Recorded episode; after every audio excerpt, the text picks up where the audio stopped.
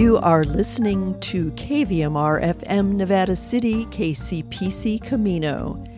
It's 6 p.m., Thursday, October 28th, 2021. I'm Joyce Miller, and this is the KVMR Evening News. Right after the BBC headlines, the California Report checks in with U.S. Senator Alex Padilla for his best guess on the fate of President Biden's economic and environmental package. Meanwhile, vaccines are on order for children over four, and pay raises are on the table for wildland firefighters. After regional news and weather, we'll have Brave Hearts and this week's essay from Molly Fisk. This is the California Report. I'm April Dembosky in San Francisco. The state has pre ordered 1.4 million doses of Pfizer's pediatric COVID vaccine, so medical providers can start putting shots in little arms as soon as federal health officials sign off. There are 3.5 million children ages 5 to 11 in California, 9% of the state's population. State epidemiologist Dr. Erica Pan says children deserve to be protected from COVID. They've weathered remote learning, adapted to wearing masks, and put birthday parties and playdates on hold. These young heroes want to fully participate in life again. With holiday gatherings and festivities approaching, vaccine authorization could not come at a better time. Public health officials say vaccine appointments will be available as soon as the end of next week. But reaching all eligible children will require outreach in vulnerable communities and at schools. As wildfires continue to burn longer and impact millions of acres of California land each year, Congress is considering legislation aimed at helping to suppress the fires before they start. The California Report's Keith Mizuguchi explains. Two bills introduced in the House deal with the pay and job classification of federal wildland firefighters. One from Bay Area Congresswoman Zoe Lofgren would raise the max out limit on overtime pay for these firefighters. She spoke about the importance of the bill during a congressional hearing yesterday. In California, most of the fires burning are on federal land, and the overtime pay cap for federal wildlife uh, land firefighters is a significant hurdle in attracting and retraining our most experienced firefighters. The other bill would increase pay for federal wildland firefighters and also provide critical services like health care, including mental health, along with a housing stipend. Kelly Martin, president of the advocacy group Grassroots Wildland Firefighters, testified during the hearing. We are often the lowest paid people on the fire line in terms of uh, working next to some of our state partners and some of the municipal firefighters as well. So, what we're asking for is at least a review of the pay parity in terms of raising those wages and benefits. Wildland firefighters have said pay is one of the main reasons why so many of them are leaving for other jobs. In fact, firefighters working for a CAL FIRE can often make more than double the amount wildland crew members make. For the California Report, I'm Keith Mizuguchi. House Democrats are meeting to work on passing President Biden's package of social service and climate change proposals. The president wants to have a plan in hand before he attends the big climate conference in Scotland next week. But the package is still facing an uphill battle in the Senate from within the president's own party. White House officials went to Capitol Hill yesterday to meet with Senators Kyrsten Sinema of Arizona and Joe Manchin from West Virginia. The pair have found themselves with a lot of power, essentially deciding whether President Biden will be able to deliver on his campaign promises. The California Report's Saul Gonzalez spoke with California's Senator Alex Padilla about the package, which has already been whittled down from $5 trillion to less than 2 trillion. Uh, look, I, I, think at the end of the day, what uh, more important than what the quote unquote top line number is, is what's in the bill. And it's going to be a pretty uh, ambitious complement to the bipartisan infrastructure package that has already been approved by the Senate. So uh, the number has come down, um, but I think the, the foundations that uh, we're going to lay uh, are solid and we'll continue to build on in the years to come. What's a must have for you in this legislation? Oh my gosh! So there, there's so much in uh, uh, the process of the number coming down from the three and a half trillion to whatever the final number might be. I know there's been uh, conversations and debate as to whether or not we bring the number down through wholesale exclusion of some important uh, areas of investment. You know, do we lop off healthcare? Do we lop off education? Do we lop off housing? Do we lop? Uh, I disagree. I think by being targeted, focused, and maybe uh, only uh, funding three, four years of an important initiative as opposed to the whole 10 has been the uh, better way to reduce the dollar figure. So essentially, Senator, you're saying, hey, it's not everything I want. It's probably not going to be everything I want, but this is still well worth passing. Is that right? Uh, uh there's going to be a lot of very, very good in this uh, uh, final package and taken together with the bipartisan package that's already been approved. Uh, it continues to be uh, historic investments. Do you appreciate the frustration of progressives who say, this isn't even the Republicans doing this. This is your party, Senator, doing it to itself, particularly because of the actions of, of Senator Manchin and Senator Sinema of Arizona. Is, is that frustrating to you that you're dealing kind of with a, a, a revolt from within your party and not Republican opposition? I absolutely share the frustration, but let's also be clear.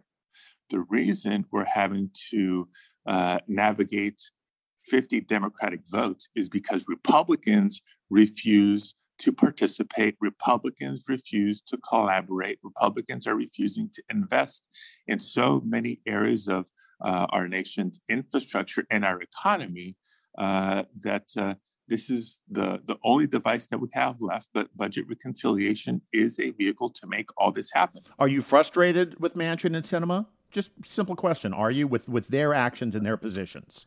Uh, look, I've been in uh, public service for uh, 20 years. There's times I've been frustrated at the city council in Los Angeles, the state senate in Sacramento, uh, and that continues to uh, be the case here because the process is the process. But I'm optimistic we're going to get something big and bold done here in the near future. All right, Senator Alex Padilla, U.S. Senator for the great state of California. Thank you so much for joining us on the California Report. Thank you. Continue to stay safe.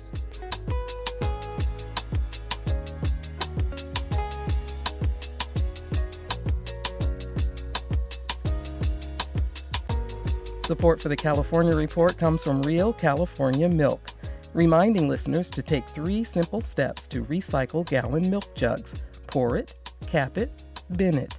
Learn more at recyclethejug.com.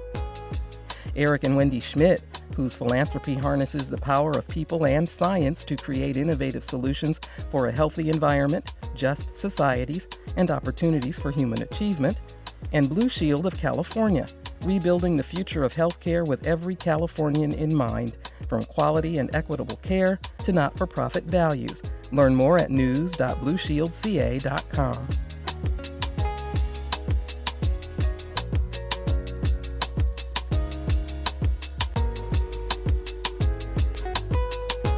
And that's the California Report for Thursday, October 28th. We're a production of KQED Public Radio. I'm April Dembosky. Thanks for listening.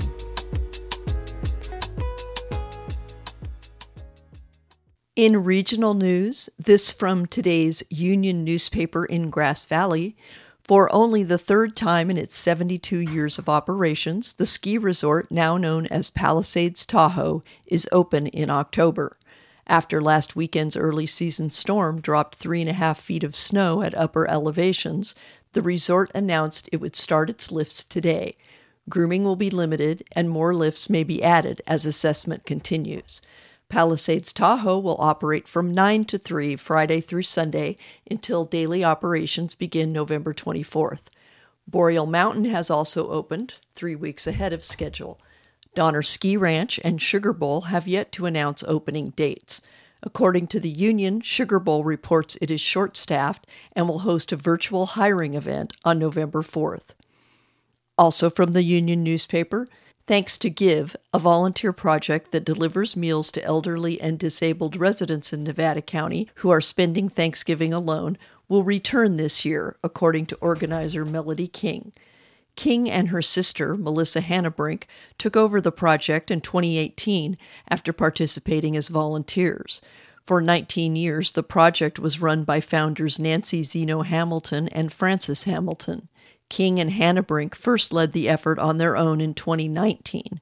We were so excited in 2019 because it really got big, King said, adding that 275 meals were delivered Thanksgiving morning that year. King explained that last year, uncertainty about how to safely navigate the project in the COVID 19 pandemic led to the decision to cancel it. King said she believes the project now knows more about keeping safe during COVID, which led to the decision to resume. Many recipients of Thanks to Give are referred by the Meals on Wheels program, which does not deliver on Thanksgiving, King said. She added, If anybody is aware of an elderly or disabled person who is alone on Thanksgiving and doesn't have family around or isn't able to get out, they can go to our website and put that person's contact info down to receive a meal. The website, thankstogive.com. On Wednesday, Nevada County Transit announced the winner of its bus art competition, selected by a community vote. The favored design was Poppies by Denise Way.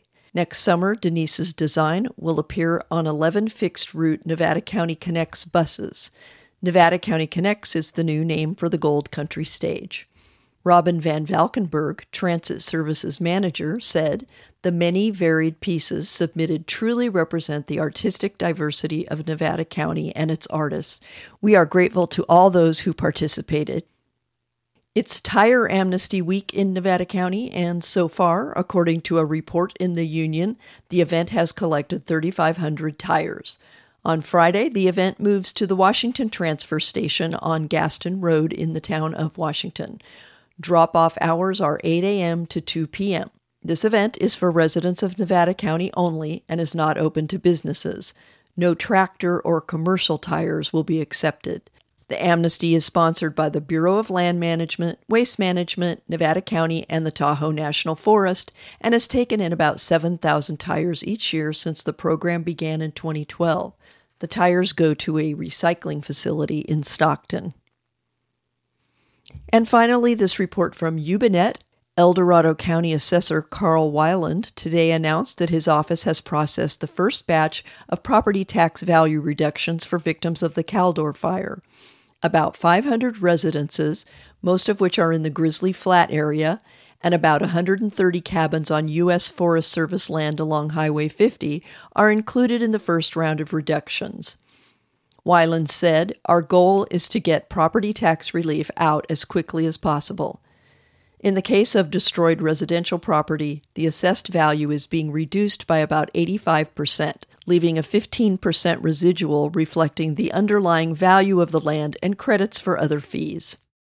In regional weather, mostly sunny and mild Friday, a little cooler Saturday and Sunday. The next chance of rain in the forecast is on Monday. This evening in Nevada City and Grass Valley, a few clouds with a low of 57.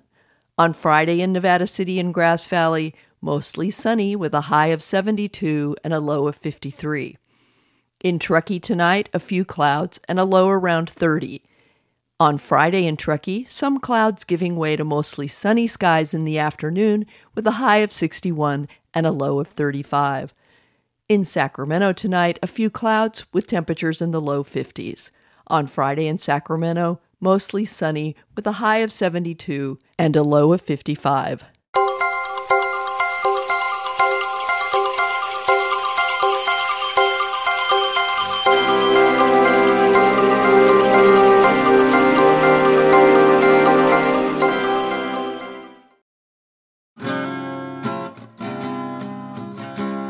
Welcome to this edition of Bravehearts, where we hope to increase your awareness and understanding of what homelessness looks like and some of the many organizations working on solutions to improve the homeless crisis. We are your hosts, William Wallace and Betty Louise, and these are the Bravehearts. This is part seven of Braveheart's Betty Louise in conversation with social worker Kelly Gallagher, Grass Valley Police Chief Alex Gammelgard, and Grass Valley Police Officer Jonathan Brown. They discuss a new program under the California Violence Intervention and Prevention Grant, in which social workers and police officers respond to calls as partners and use de escalation as a main tool when engaging with the homeless community. So, do you guys feel like really fulfilled and satisfied at the end of the day? Do you have some days that are just like, oh my God, I don't know if I can do it tomorrow? like, what's the experience of this kind of work? Well, for me, this position itself has been kind of life changing because I've been doing social work for a long time, but never had a good relationship with law enforcement, quite frankly. I'm used to police officers coming to a scene where I am and being criticized. Why didn't you do this or why didn't you do that? So um, it was interesting for me to step into this role where I'm getting a whole civilian perspective on law enforcement, why they do things the way that they do. It's totally changed my view of law enforcement in a good way. I really appreciate GVPD and how amazing this group of guys and gals really is. They're really unique and really special. So for me, I look forward to work every day. I never know what kind of adventure we're going to have, who we're going to see, when he's going to throw on the lights and sirens. You just never know what's going to happen in a day. And I feel very fortunate to be in this position. That is wonderful. So you shifted your perception. Very much. And what about it with the homeless community? With the homeless community, I've always kind of had, just because I've been working with them and, and in permanent supportive housing. So I've already kind of developed that understanding of, you know, what leads to homelessness and, and that passion for, like I was saying, like restoration of dignity. So that part already came easily to me. It was getting to know law enforcement that was different. So what about you, Jonathan? It's an awesome experience. I love the position. At the end of the day, each day is different. You know, some days we have these really, really exciting days where we've been working with somebody for weeks or days or months, and we finally are able to get the stars to align and they get, you know, off the Mm. street and into supportive housing and they have a case manager and all of that goes right. And that, that's just amazing. Some days we have days where the person that was that highlight a month ago is now back, mm-hmm. you know, on the street and Swearing at us and swearing at us and trying to fight, all of this stuff. And so, you know, you can't take it personally. It, it's mm-hmm. definitely one of these patience and trying to understand, like, okay, take each day as a new day. Let's see what we can do and understanding the trauma, mental health, and the other issues that people may have, and not coming at it from a judgment, like, oh, well, I helped you before, now, now you're off, so okay, you're you're dead to me. you know, yeah. you know, it's just trying to take each day as a new day. Well, I can't tell you how happy I am to hear that you listened for 15 minutes and didn't say anything. I mean, that's hard to do. Skill. It really is.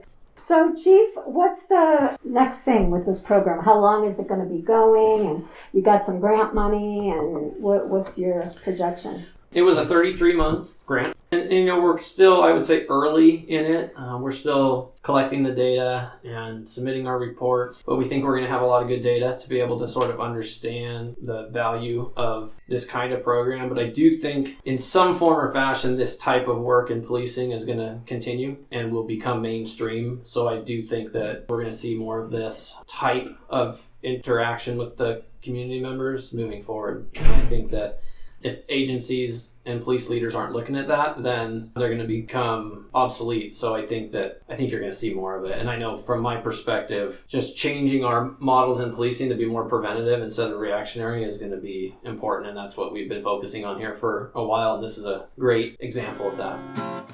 Thank you for joining us today. Our hope is this segment has opened your heart and mind. Be well and be kind.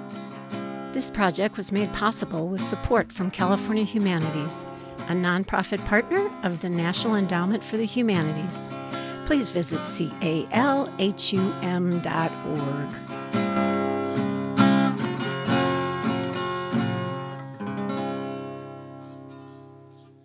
And now, Molly Fisk. Molly Fisk Observations from a Working Poet. You might not realize, if you saw me sitting outdoors on this coffee shop patio, that I am incredibly famous. This week only, of course, because of a piece I wrote that was published on a national magazine's website. But still. Whatever fame is, that's another question.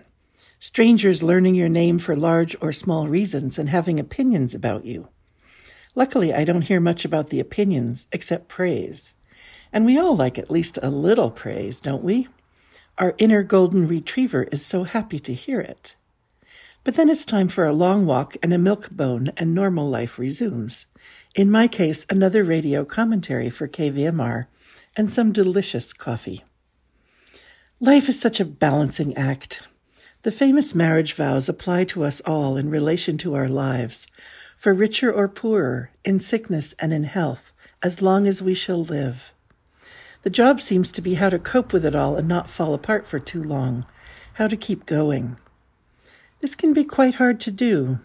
The culture floats its fantasies in front of us that things always get better, that you're responsible for your own fate.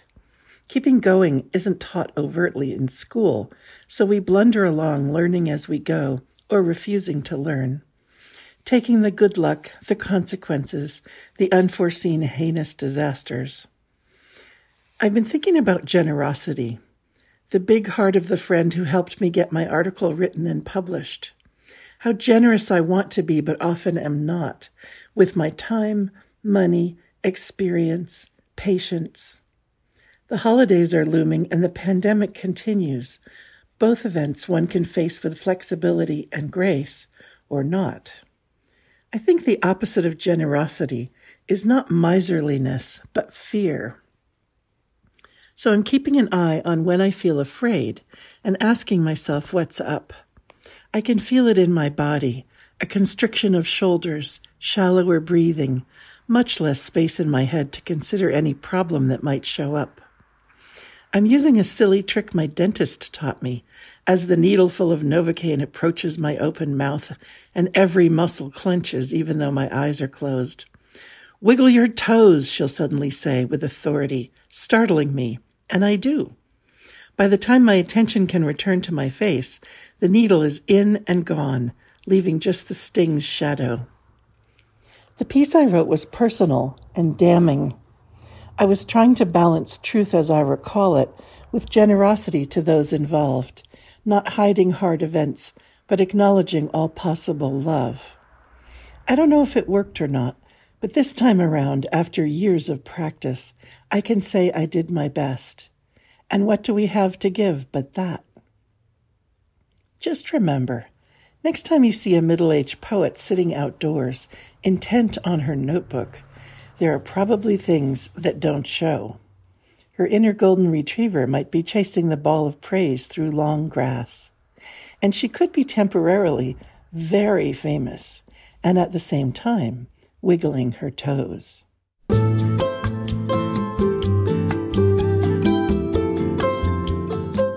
Award winning poet Molly Fisk writes, coaches, and teaches writing in California's Sierra Nevada foothills. You can reach her at mollyfisk.com. This program is produced at the studios of KVMR FM, Nevada City, California. Funding is provided by Harmony Books of Downtown Nevada City and KVMR with support from the Corporation for Public Broadcasting.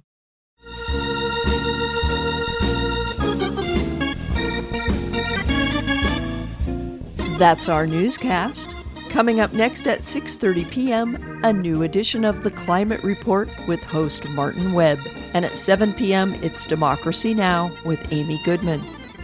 The KVMR Evening News is produced by Claudio Mendonça and airs every weekday at 6 p.m. Bravehearts is edited by Kelly Reese. As always, thanks for listening. Check out our website, kvmr.org to hear expanded versions of many of our stories and interviews, or you can listen to the KVMR Evening News wherever you get your podcasts. And set your radio dial to KVMR for real time updates on community news in case of emergency. KVMR Community Radio gets support from Harmony Books of Nevada City, locally owned for over 25 years, next to the Chamber of Commerce at 130 Main Street Open Monday through Saturday 10 to 5:30, Sundays 11 to 4. Harmony Books carries thousands of books, including local authors. And Don Adams Antenna Services, local dish authorized retailer, assisting Nevada County residents with satellite television for over 35 years. Jaworski Drive, Grass Valley, 530 274 3709 donadamsgv.com. This is Joyce Miller wishing you a wonderful Thursday evening.